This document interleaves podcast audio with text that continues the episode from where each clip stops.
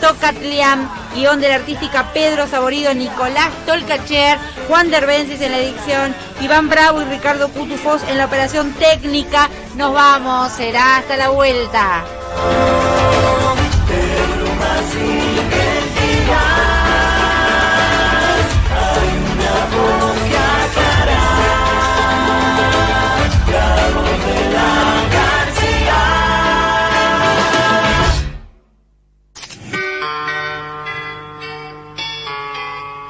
Es la señal de una nueva hora.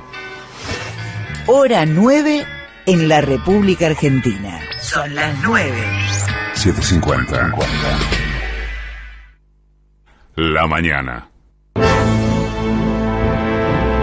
Buen día amigos, ¿qué tal? Bueno, tenemos una mañana muy nublada, ¿lloverá? Esas cosas que nos preguntamos cada día cuando vemos el cielo encapotado. Encapotado está siempre política y económicamente, está difícil de penetrar la información. Hoy asume un nuevo secretario de Comercio, siempre es una esperanza.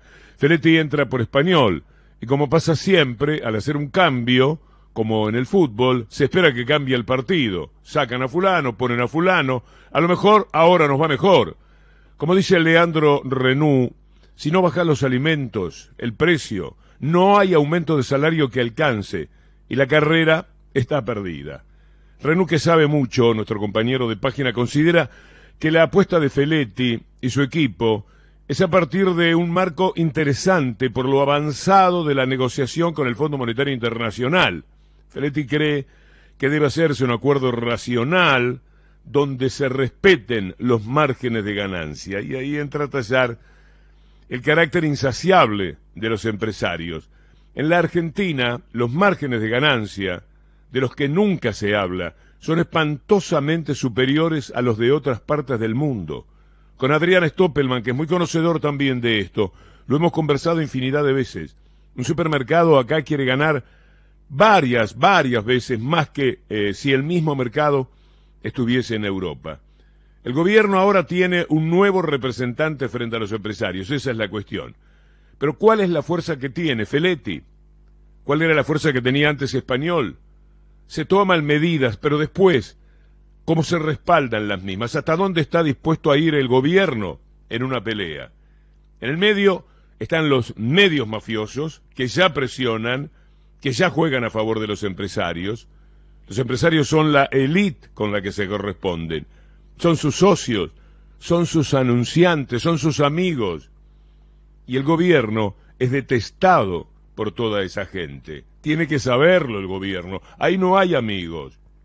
Los empresarios ganan dos veces cuando aumentan los precios sin escrúpulos. Multiplican la plata que tanto les interesa, pero además vencen ideológicamente al gobierno, lo arrastran al fracaso de la inflación. Entonces el problema no es español o Feletti. El asunto es qué hay detrás hasta dónde está dispuesto a una pelea que es por todas las bolitas. Si se trata de dialogar, pierde el gobierno. Si multa o suspende, ellos retrasan la entrega, provocan escasez, hacen cualquier cosa. De cara a las elecciones, los enemigos del gobierno, que son los adversarios funestos del pueblo, necesitan el fracaso de Alberto Fernández. La vacunación, esa maravilla que se ha hecho en la Argentina, la ayuda a los trabajadores, el Estado presente, todos los méritos acumulados no le lucen al gobierno, no le lucen para nada. Sale a jugar el más difícil de los partidos. Si Feletti no tiene detrás un gobierno dispuesto a plantarse con ánimo revolucionario, con todo el peso de la ley y la denuncia, pierde, pierde como en la guerra. No hay Feletti ni español que valga si el poder político es débil ante el poder real. Es la hora del coraje, no del diálogo. Sí, dialogar sí,